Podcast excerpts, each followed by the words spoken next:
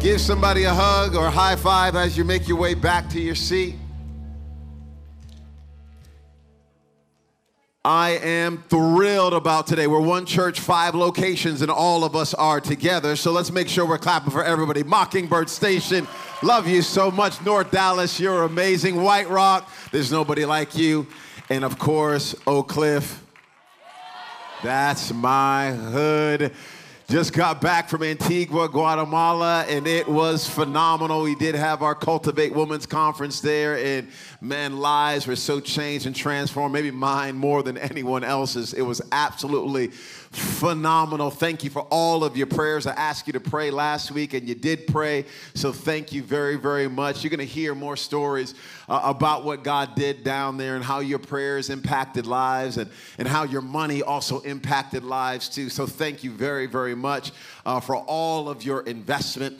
Uh, we started connect groups this past week too, and if you weren't in one, uh, these are where, as a church family, we make sure we're intentional about getting smaller. So we've been meeting in coffee shops and restaurants and homes and apartments all throughout the city, just encouraging each other, opening up the Bible, reading different books together, just really making sure we're intentional about pushing each other forward to become all that God is calling us to be. Uh, so we've got them all over the Metroplex, and I'm asking that everyone in our church be a part of them. Uh, this upcoming Wednesday, though, we've got our men's master classes that are are happening.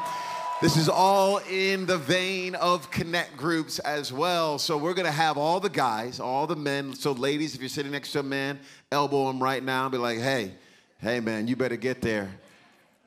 Or we ain't going on any more dates until you go to this men's master class.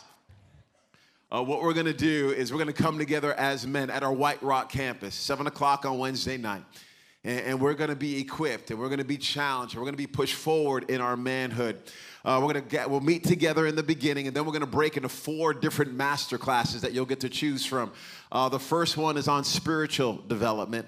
The next one is on leadership intelligence. Uh, the one after that is on purity, character, and integrity.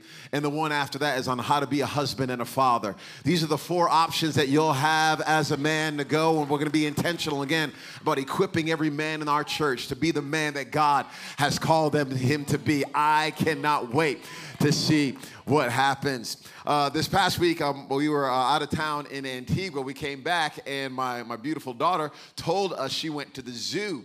Uh, this past week. I, I, I, don't think it was a Fort Worth Zoo because between the Dallas Zoo and the Fort Worth Zoo, we all know who wins that battle it's the Fort Worth Zoo, okay? This is the thing that Fort Worth has over Dallas, no doubt about that.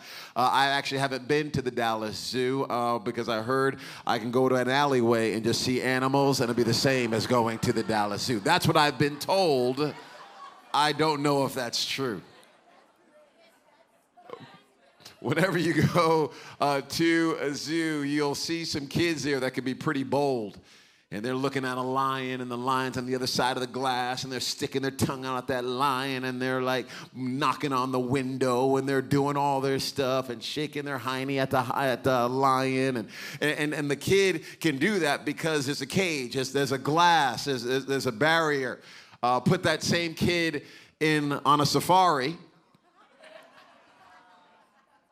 That same you know those jerk kids that are like seven years old you're like man you're a jerk, but I, hopefully you're gonna grow out of this. But put that kid, put that kid, can you say that about kids? You know, some kids are like that, right? Some of them are our kids. you, uh, you put that kid in the, in the safari, and they will not have that same attitude. They're not gonna be poking and shaking. No, no, no. They'll, they'll be afraid uh, because that, that lion has been taken out of that place of confinement. I feel like the enemy has been poking and mocking at a lot of us. I feel like he's been shaking and he's been saying, hey, you're, you, you can't get me, uh, and, and, and, you're stuck in there forever. But, but we're going to come through this series on release, this word that we've been talking about, the vision that God gave us for this year. And I want you to know you're coming out of this cage and you're going to be the one to put the enemy on the run, not because you're great, because the God that you serve is great on the inside of you. I see us being released out of our cages. I see us coming out of the prisons that we have been in. I see us becoming the men and women that God has destined for us to be. Uh, the reality is, I don't think we've seen the best version of you yet. I don't, I don't think we have. I think there's more on the inside of you. I think there's more God wants to do in you and through you. Uh, matter of fact, you can make an announcement, maybe put it on Facebook, uh, put it on Twitter or Instagram later today. Let them know there's a new me coming, okay? There's a new me that, that you're going to see this year. You haven't seen me love the way I'm going to be able to love. I've been chained by my past, I've been chained by some things that I've gone through, but this will be a year of release for me, and you're gonna see the love of God flowing through me in ways you never even thought possible. You, you thought I love well, now wait till you see when I get free from the things that have been holding me. I can't wait to see the businesses that come out of you. I can't wait to see the leadership that comes out of you. I, I can't wait to see the relationships that, that are reconciled. I can't wait to see the lids that are taken off of your family. I can't wait to see all that God pulls out of you once He gets you out of that cage of confinement that you've been in we, we, we talked about this word at the beginning of the year our, on Vision Sunday release, and we're beginning a series uh, around this idea. We're going to dig into the Bible, and we're going to see release exemplified in Scripture in ways that I think is going to push all of us forward. Uh, my, my friends, make no mistake about it, God is not done with you yet. Matter of fact, tell the person next to you, God's not done with you yet. Tell them, tell them that. You, they need to know. They need to know. Mockingbird, make sure you did it. I know you can be quiet sometimes. Make sure you do a Mockingbird. God is not done with you yet. We've got a title for today's message, and it is it is quite simply questioning to conquering. Questioning to conquering. If you have your Bibles, why don't you go with me to Judges chapter 6. Judges chapter 6. We're going to start reading in verse number 1. Judges chapter 6, verse number 1. As you're turning to Judges chapter 6, 1, yeah, I know it's on the screen already. Put the definition of release up there for me real fast just so I can remind everybody uh, what this word means. Um, to set free from confinement to relieve from, from something that burdens or oppresses us. This is, this is what I see God doing for all of us this year. And I want you to see this in the scriptures we're going to be looking at. In Judges chapter, chapter 6, verse number 1, it says, The Israelites did evil in the eyes of the Lord. And for seven years he gave them into the hands of the Midianites. Because the power of Midian was so oppressive Again, the children of Israel here are needing to be released because the Midian, the power of Midian was so oppressive. The Israelites prepared shelters for themselves in mountain clefts, caves, and strongholds. Whenever the Israelites planted their crops, the Midianites, Amalekites, and other eastern peoples invaded the country they invaded the country, they camped on the land, and they ruined the crops all the way to Gaza and did not spare a living thing for Israel neither sheep, nor cattle, nor donkeys. They came up with their livestock and their tents like swarms of locusts. It was impossible to count them or their camels. They invaded the land to ravage it the book of Judges is a book of cycles. Okay? And what ends up happening in this book is God's kids are, are blessed and they're doing well. And they're doing so well, they forget God. Does that sound familiar? Things are going well, so I don't need I don't need God. So they forget God, and when they forget God, that leads to oppression. They are living in oppression. They live in oppression long enough that they go, wait, we need God. so they cry out to God, and God sends them a, this is why the book is named Judges, sends, sends them a judge or a deliverer. He raises someone up to go in and to set the people free from the oppression. This judge shows up, sets the people free. There's usually a war involved. Some people got to get killed. And it's like a movie Braveheart, Gladiator, 1917, whatever you might like. And somebody get, the people get set free. Then they are living for God again. And it's going well, it's going well. Then they forget God, end up in oppression. Cry out to God. He sends another deliverer. It's a book of cycles over and over and over, we find the children of Israel in Judges chapter 6 in the middle of one of these cycles. They've forgotten God. And now they're they're stuck. Have you ever been stuck in a cycle? Are, are you in one right now? Do you have a family member that's in one right now? It's like the relationship starts off good and it's good for two years.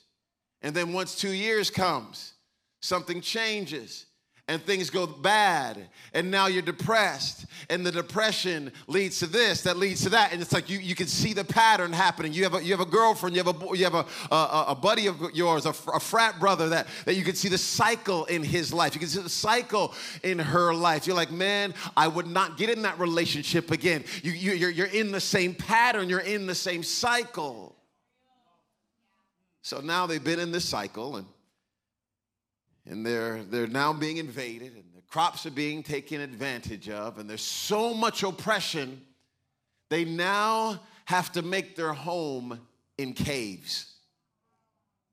They now are making taking their shelter and they're putting it in mountain clefts and in caves. They're trying to hide out. They're trying to hide out from their oppressors. I was wondering how many of us might be hiding out in caves. How many of us, it looks on the outside like we're free, but you know in your soul you're not free. Like on the outside, it looks like you have it all together, but on the inside, you just know I'm living in a cave right now. If somebody asks me about this particular thing, I'm gonna lie to them because I don't want them to know the cave that I'm actually living in right now. Uh, how many of us are in caves? How many of us are married to someone? We said, I do. We said, I love you, but you know in your soul you're still in a cave. You're still in your last marriage. You're smiling at this person, but in your heart you're still in your last marriage. You're still in that last bit of oppression. You're still in that last person that was so abusive to you. That's where your mindset still is. And yes, you wore the wedding dress, and yes, you put on the tux, but you're still in the cave from your last relationship. I understand how people end up in caves. I get it. A panic attack can put you in a cave. The loss of a job can put you in a cave. Somebody betraying you can put you in a cave. There's a lot of, lot of things. A doctor's report can put you in a cave. You can, you can come to church and still be still be living Monday through Saturday in a cave. There's, there's no guilt, just so you know, and there's no shame. I'm just trying to make the story, connect the story to where we actually live because we can read something like that and go, oh, that's interesting for them, but they are us and we are them. And the good news is they won't live in those caves forever. They're coming out of the caves, they're about to be released, just like you are. And just like I am, let me just fast forward to the end of the story for a second. Not just this story, but the story, the great story. And that is the story of Jesus Christ. And that story is the cross is always greater than the cave, okay? It's always greater.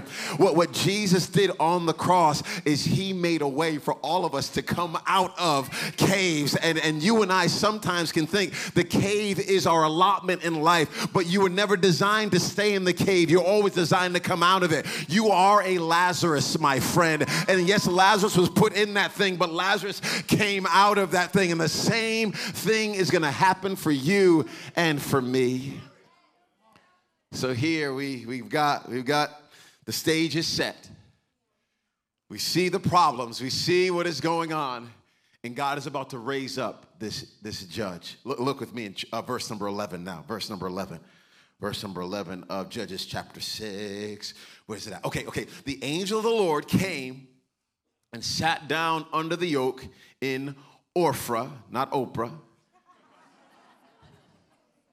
that belonged to Joash the Abiezrite, where his son Gideon was threshing wheat in a wine press to keep it from the Midianites. When the angel of the Lord appeared to Gideon, he said, The Lord is with you, mighty warrior. Verse 13. Uh, Pardon me, Lord.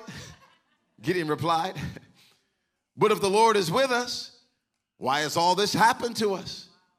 Where are all his wonders that our ancestors told us about when they said, Did not the Lord bring us up out of Egypt? But now the Lord has abandoned us and given us into the, into the hand of Midian.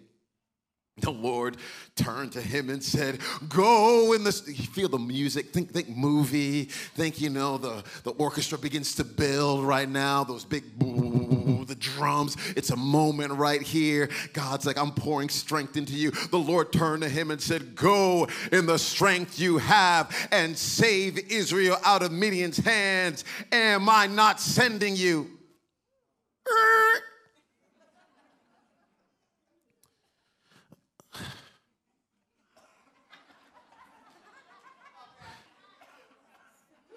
Just a question, Lord. Just a, just a, just a question. Just a question. Pardon, pardon me, Lord. Uh, you got the wrong guy. You got the wrong guy. You got the wrong guy. Um, how can I save Israel? My clan is the weakest in Manasseh, and I am the least in my family. Okay, let me. You don't get to choose your purpose. You only get to discover it. Okay? You don't get to choose it. You can you, you get to discover it. Now, now you can choose a hobby. You can choose your spouse. But you don't choose your purpose. Your purpose comes from God. He wires you with that. When He's knitting you together in your mother's womb. When the God of heaven said, I, I, I've got a problem, I want you to solve it. You're gonna be my son and daughter. And I don't know all that came into you being born, but I do know that God doesn't make any junk and He doesn't do anything on accident. So since you are here, that tells me God has purpose flowing through your veins. And you don't get to choose that purpose. You only get to discover it. Here is Gideon, and he is discovering his purpose. It's, it's, it's here, it's in front of him. The angel of the Lord has showed up, and he's like, Hey, you're gonna deliver the people. And Gideon is still questioning it. This is why I, I'm always a little bit skeptical. It's like, God, just make it clear. God, just make it clear. And when God makes something really, really clear, you and I still go, mm.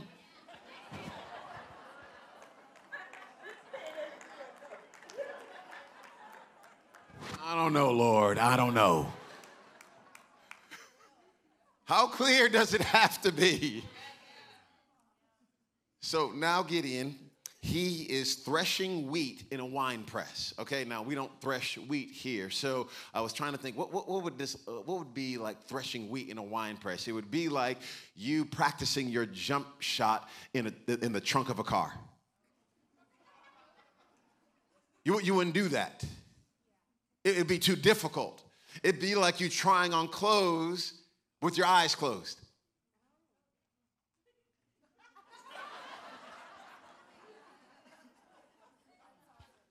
You, you, you wouldn't do that.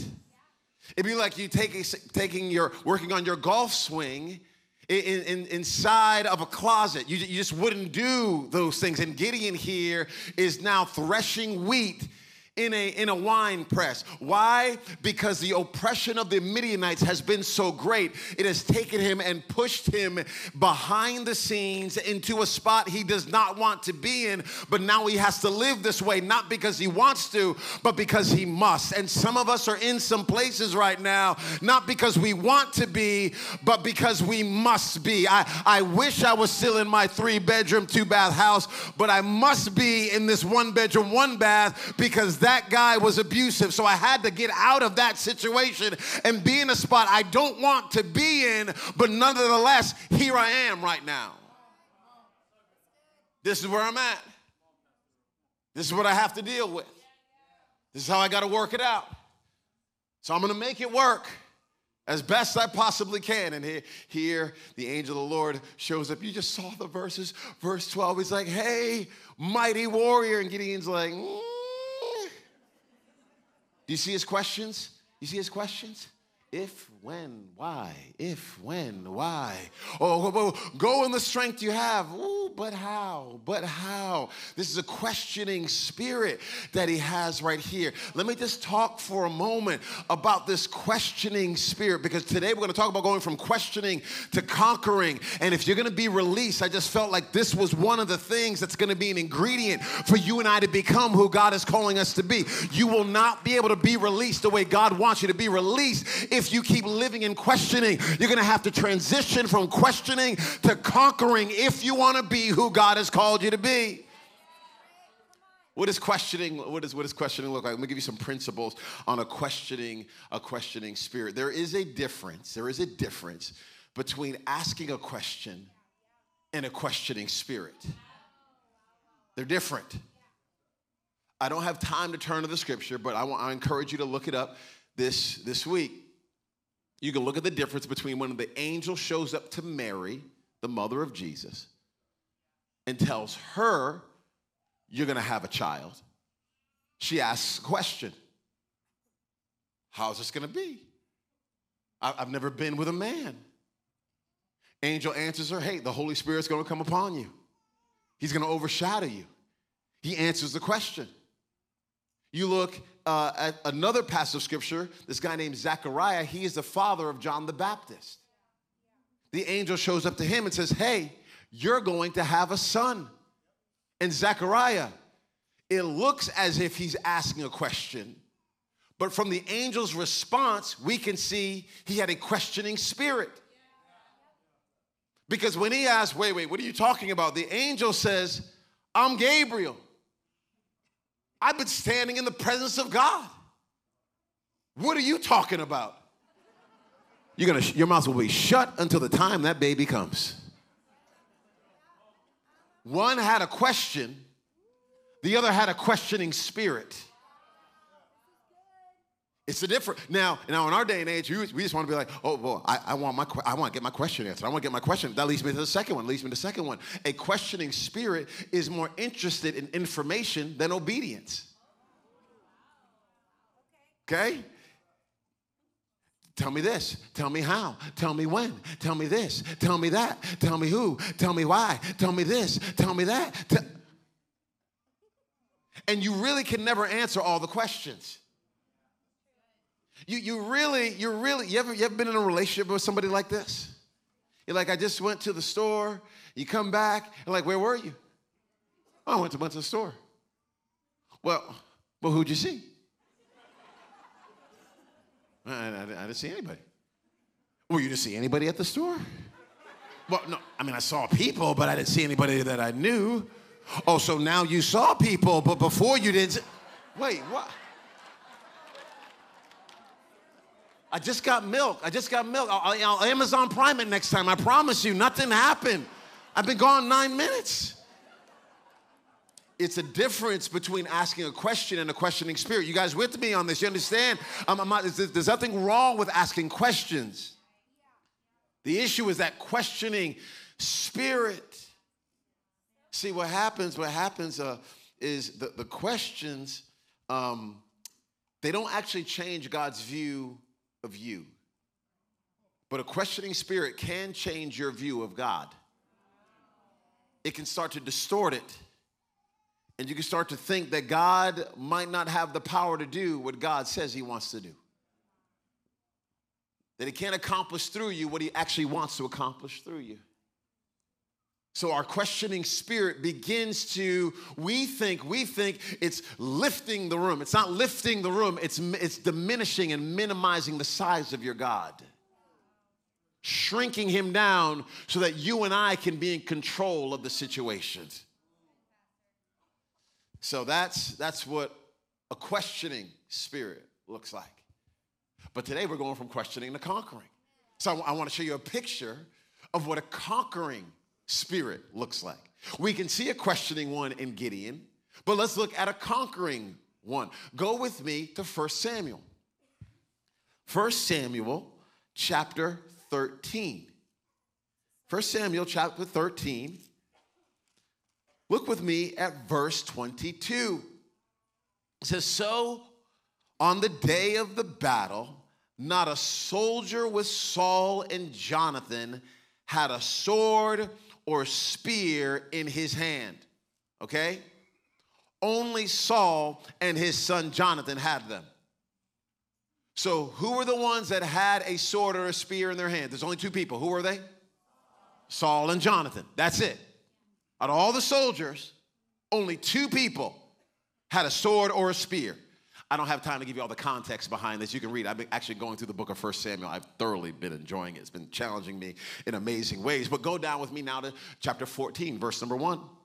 One day, Jonathan, son of Saul, remember those are the two that have a sword and a spear. Jonathan, son of Saul, said to his young armor bearer, Come, let's go over to the Philistine outpost on the other side but he did not tell his father. Verse number six. Look with me, verse number six. Jonathan said to his young armor bearer, Come, let's go over to the outpost of those uncircumcised men. Perhaps the Lord will act in our behalf. Nothing can hinder the Lord from saving, whether by many or by few. Jonathan is about to go start a fight. Let's go. So he's saying to his man next to him, his armor bearer, Come on. Let's go. Well, remember, there's two people that have swords Jonathan and Saul. Well, no wonder Jonathan's like, hey, let's go fight. He's got a sword. His armor bearer, no sword. So, what's the armor bearer going to do in this moment? A fight is about to happen, what's going to be the response of the armor bearer? Look with me in verse number seven. Look at me in verse number seven. This is what the armor bearer says. Do all that you have in mind, his armor bearer said. Go ahead, I am with you, heart and soul. Jonathan's like, let's go. And the armor bearer's like, Let's do this. You got any friends like this? You got to have some friends like this. You got to have some friends like, I don't know where we're going. I don't know who it is, but I'm riding with you. You got to have some friends. You got to have some friends that you can text them after church today. Be like, hey, appreciate you. You like that armor bearer in 1 Samuel 14. What? Never mind, man. Just watch it on YouTube you got to have some friends that they might not have all that they think they ought to have, but when you're headed a direction, they have your back. They are supporting you. They are like, I am with you. I'm your ride or die bad boy for life. They are like, I am in this thing with you. See, a questioning spirit goes, wait. You got a sword, I don't. Uh, how, how long is it going to take? Will you, will you kill one person, then you toss the sword over to me? Like, how's it going to work when we get up there? You, you, just think of all the questions. Now, some of you right now, you know you already have a questioning spirit because you're like, oh, yeah, that makes sense to me.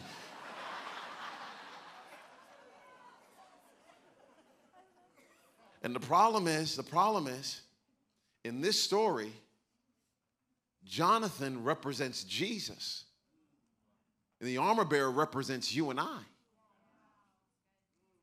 So when Jesus says, Let's go over there and take that land, let's go take that step of faith. Are you the type of person that says, mm, What do you mean by take the land? What's it gonna cost me? Am I gonna have to give my time? Am I gonna have to give my money? What about what people think about me? What if they think that I'm prideful?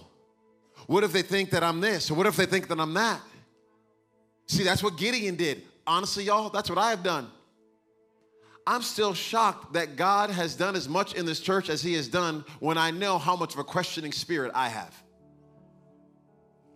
I'm so grateful for the way that He has moved, not because of me, but in spite of me. I'm so thankful. But I could not help but wonder what would it look like if I was willing to get out of God's way. And if Jesus said, Hey, we're going over there to take that land, I didn't question, but I had the spirit of this armor bearer that said, Jesus, if you have it in mind, I'm with you, heart and soul. Where do you want to make it on earth as it is in heaven? I'm going with you, Jesus. I'll give you 110% of my time, my energy, my money, my gifts, my talents. You can have it all. I am tired of us as a church playing it safe. I am tired of us living in our little Christian bubble. I want us to be who God has called us to be and do what God has called us to do. And you and I do not get there living with a questioning spirit. You get there with a conquering spirit. So I'm trying to see the flip, the switch will, will change in my heart and in my mind and at every one of our locations, at every person at every location. I want to see the grace of God change us from the inside out. I wrote down some things just real quick on how do you cultivate, how do you cultivate a questioning spirit? And how do you cultivate a conquering spirit? There's some things you can do to cultivate a questioning spirit. I put them all on, on one slide for all of us here. And that's when you got to look at what you don't have. You look at what you don't have. You got you got you got to compare yourself to others. And not only that, you need to remember all your struggles. If you do this, I promise you, you will cultivate a questioning spirit. And many of us are experts at each of these things. We're experts at what we don't have. We're experts at comparing ourselves to others, and we're experts at remembering every struggle we've ever gone through. So here's every reason it can't work. This church can't be what it is. It's too friendly. It's too nice. It's too loving. Nope. You, you can't be that kind. You, you, my connect group leader can't be that genuine. Oh no, you can't. You can go down the line when you look at all the struggles you've had and you compare it and you go, no, but there's a way to cultivate a conquering spirit too. You got to look at not just what you don't have, forget that stuff. Look at who you're with and, and the armor bearer saw he was with Jonathan, and you and I see that we're with Jesus. And it changes our perspective. I wish I had time to get into this, but you gotta, you gotta be willing to ride and run with people who are going the right direction. Because if you're around a whole bunch of questioners, no wonder you're always questioning. You got to get with some people who are going somewhere. Are your friends headed anywhere? Is the community around you dreaming any dreams? Are they are they sacrificing it all? Are they laying down their lives for others? Hey, if you are an engaged couple, do not get marriage advice from a marriage you do not respect. Who are you running with? Let their marriage get healthy before you start getting all their advice and, and, and, modeling yourself after them. I have seen too many people get their advice from someone that they should never be getting their advice from. Do you want to be like them? Okay. You got to remember who you are if you want to cultivate the spirit of a conqueror. You have to remember your identity. And this is not some humanistic thing. This, my friends, goes right back to Jesus. I got my last verse and I'm all done here. Romans chapter 8. Romans chapter 8, beginning in verse 31, it says, What then shall we say in response to these things? If God is for us, who can be against us? He who did not spare his own son but gave him up for us all, how will he how will he not also along with him graciously give us all things? Who will bring any charge against those whom God has chosen? It is God who justifies. Who then is the one who condemns? No one. Christ Jesus, who died. More than that, who was raised to life, is at the right hand of God and is also interceding for us. Who shall separate us from the love of Christ? Shall trouble or hardship or persecution or famine or nakedness or danger or sword? Verse 37 No, no. In all these things, we are more than, what's it say? We are more than what? We're more than what? We're more than conquerors through him who loved us. That, my friends, is the truth of who you and I are because of who Jesus is and what he has done for us on the cross. Your identity is no longer a questioner, your identity is now a conqueror. And if you and I can switch, flip the switch into becoming who God has called us to be, you're not striving to be something you're not. You're trying to release who God already designed you to be. The world is making you a questioner when God already made you a conqueror. What would it look like? What would it look like if Jesus said, I want to make it on earth as it is in heaven over there? And there were a bunch of us that were like, Go ahead, Lord. I don't have a sword, but I'm with you. I'm with you, heart and soul. Do not be surprised when heaven invades earth and that which is broken is put back together, all for the glory and the fame of our Lord and Savior Jesus Christ. I cannot wait what, to see what it looks like as we get released into being all God has called us to be. If you're in mind at every location, bow your head for just a moment, please. If you're under the sound of my voice and you've never given your heart and your life to Christ, you never made him first. You've never made him number one. You've never made him the boss of your life. But you're under the sound of my voice. You're saying you don't want to go your own way anymore. You want to go his way. You don't want to be first. You want him to be first. I'm not asking, do you believe in God? I'm not asking, do you have a Bible? I'm not asking, do you think you're a good person? I'm asking, is Jesus Christ the Lord, the boss in charge of your life? And if he is not, this is your moment at every location to say, Jesus, I'm giving you my heart. I'm giving you my life. So whether you're at Oak Cliff, you're at Mockingbird, you're at North Dallas, you're at White Rock, Shoot, you might even be watching online right now. You're saying, I want to give my heart and my life to Christ. I don't want to go my own way anymore. I want to go his way. On the count of three, do something simple, but something bold. I literally want you to throw your hand in the air, say, Yes, that's me. Ready? One, two, three. Just throw that hand in the air. You're saying, Yes, that's me. I want to give my heart. I want to give my life to Jesus. I want to make him first. I want to make him number one. Oh man, this is beautiful. I'm gonna ask every person every location, put your hand over your heart if you would not mind. And I'm gonna ask you to repeat this prayer out loud after me. Say, Dear Jesus, I ask you to forgive me of all my sins. I admit I've made mistakes. And today, I give you my heart, I give you my life. Give me the power to live for you. In Jesus' name, amen. Can we lift our heads up? Can we clap our hands with enthusiasm at every location?